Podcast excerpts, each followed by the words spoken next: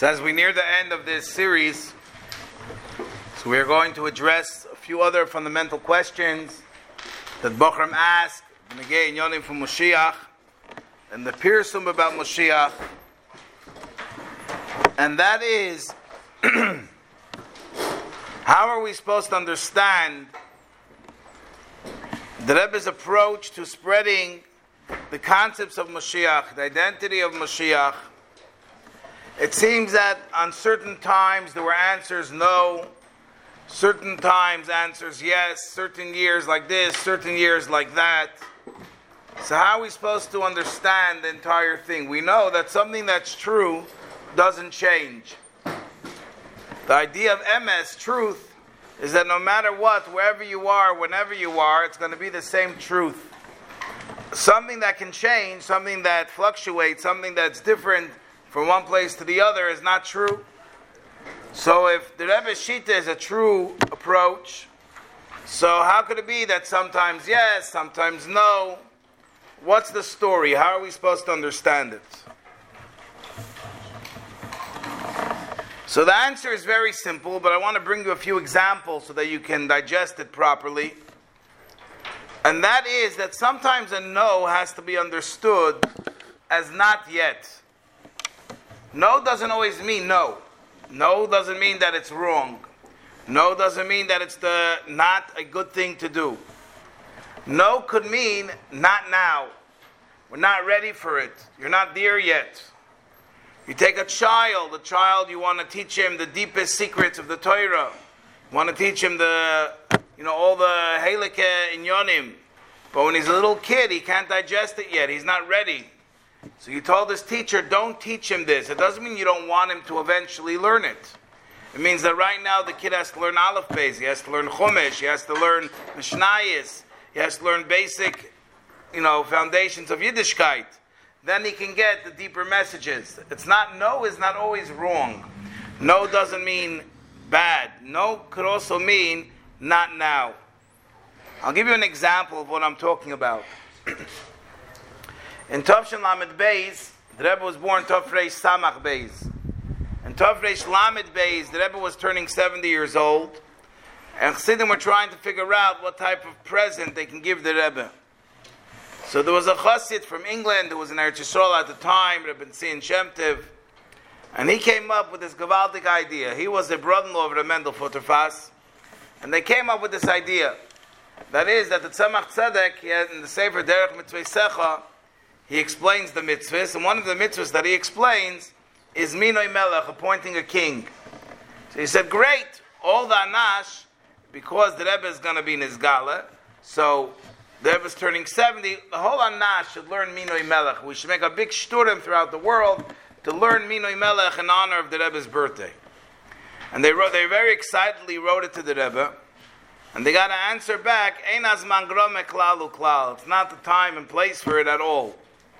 So originally they were very dejected. You know, they felt that the Rebbe rejected their heartfelt desire and their idea.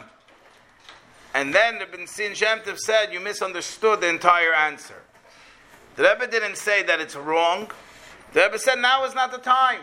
Now is not the time. Ein azman grome klal uklal. It's not yet, the world is not yet ready for it. In other words, we're building a edifice, we're building an idea, we're building a building. We're not yet ready to get, do the great reveal yet. You have to get people, you know, into the idea. You can't just throw it all at once. So therefore, the, the world is not ready. It doesn't mean that it's wrong. In other words, at the same time, when the Rebbe was saying no to certain things, later on, those very things, the Rebbe said yes. For example, I'll give you two examples.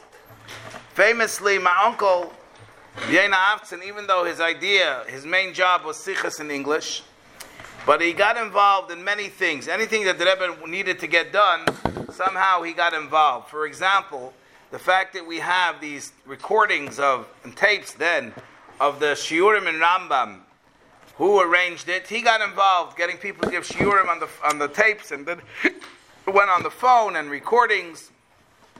What sichas in English have to do with the Rambam? Nothing, but someone has to do it. So he did it.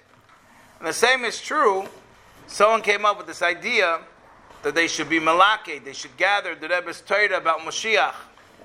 And he prepared, I think it was in the Mems, the basically what we call the sefer Migoyla Legeula, from exile to redemption, which was later translated to English.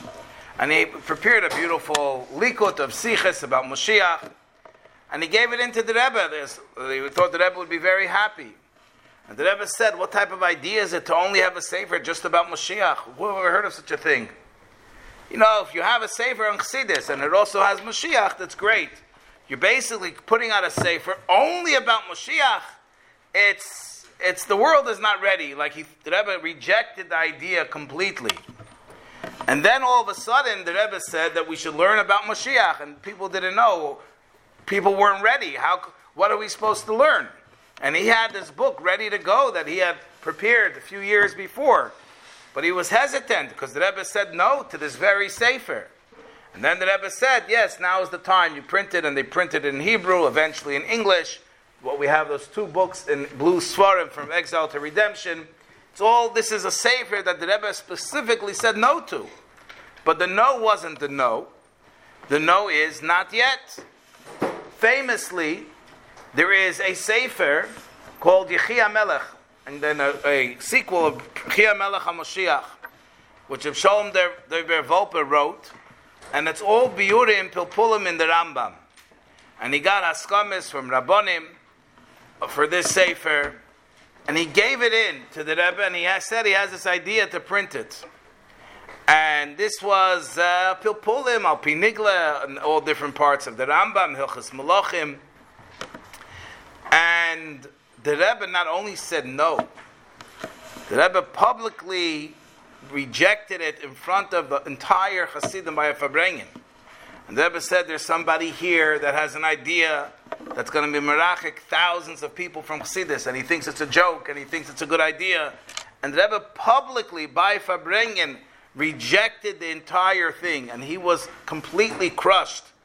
You know, here he got together hours and hours of preparing Chaimer about Moshiach and Rambam, and the Rebbe not only said no privately, literally publicly, sat by Fabrengen and said what a terrible idea this is. Thousands of people that could lose their connection to Chassidus because of these wild ideas which are being, you know, projected in this sefer. Again, after the Rebbe came out with the call to learn about Moshiach, so certain people in Eretz Yisrael, they asked him, no, you have anything about Moshiach prepared? He said, yeah, but you know what I have. I have the thing that the Rebbe screamed publicly not to learn. And then they said, maybe now is different. So he sent the very same manuscripts to the Rebbe, and the Rebbe sent back, it's a beautiful sefer, if you have the following two conditions. You got a Rav to agree to print it, and you print it, I think it was a nice binding, the Rebbe said, it should be a nice, uh, basically printed nicely. Sure, what a wonderful thing to print the sefer to the whole world. A sefer that the Rebbe said that this very sefer could be menachik thousands of people from Chassidus. Never then, it's not just that times changed. It's like, okay, we're just going to burn it all down. The world became ready for certain things which they weren't ready until now. I heard from many Chassidim, you know, most notably, I remember the Fabrengian of Reb Zusha Zilberstein from Montreal, that he told us when I was a bocher in Toronto, his son-in-law lives there, and he came to Fabreng, and he told us about his, he came from Belgium to Brunois, you know, in the Lamids, as a bocher. And he came from Belgium, and you know, he, a lot of the Chassidus was new to him, he didn't know. And one night, it was like two o'clock in the morning after Fabrengen, you know, and the shluchim were like talking to a few bochrim, and they told him this big secret that you should know, by the way, we all believe the Rebbe is Moshiach, and what's the proof? That seven seventy is Gematria Beis Moshiach. Just don't tell anybody. This is like top secret stuff. Only wild people by Fabrengens in the middle of the night say such things. And now you have Kuntas Beis Rabbeinu Sheva Bavel, a Mugadik Asicha that the Rebbe allows to go out to the entire world with his name on it, with his temple. Lahar Shebeis Mashiach, Gematria seven seventy. V'kaheino v'kaheino rabbis. There are thousands of such ideas. Now let's go back to the very Kabbalah's Hanasias. The Rebbe didn't just say n- no. The Rebbe said that if you're going to ask me again, I'm going to run away, you're making a mistake, I don't have the koiches, it's dinei nefashis, if you make, if you try to make son a Rebbe, that's not supposed to be Rebbe. Mamish ba'akshanos, the Rebbe adamantly said no, no, no. Mitamol, a year later, the Rebbe said yes. So the Rebbe changed his mind? Is that what we suspect happened? That the Rebbe changed his mind? No. There are certain, the world has to be ready for certain things.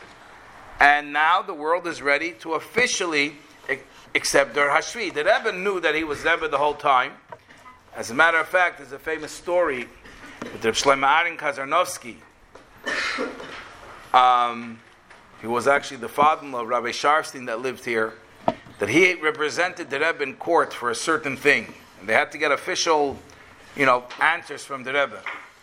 And one of the things was, one of the questions they asked is, since when, from what date did the Rebbe become the Lubavitcher Rebbe? So he asked the Rebbe, what date should he write? The Rebbe said, write Yud Shva Atav Shun Yud. That's what the Rebbe said. That's the date that I became, I officially a year later. If you want to know the truth in court, legally, the date I became Rebbe is Yud Shva Atav Shun Yud. The idea is that the world wasn't ready yet. And that's how we have to understand a lot of the answers. Now, there were certain people, like the Rebbe told my grandfather, the mayor, that they, people were complaining that he's in Detroit, telling people about Moshiach, and the Rebbe, they should stop him. And the Rebbe said, how can I stop him?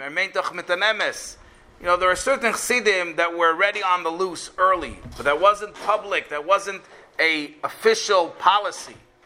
But as the world became ready for the Izgalus of Moshiach, and we ready to put in place all the foundations, so yes, now the Rebbe is Ma'ashir, the Rebbe approves, the very things that the Rebbe said no earlier, the Rebbe now approves and approves publicly.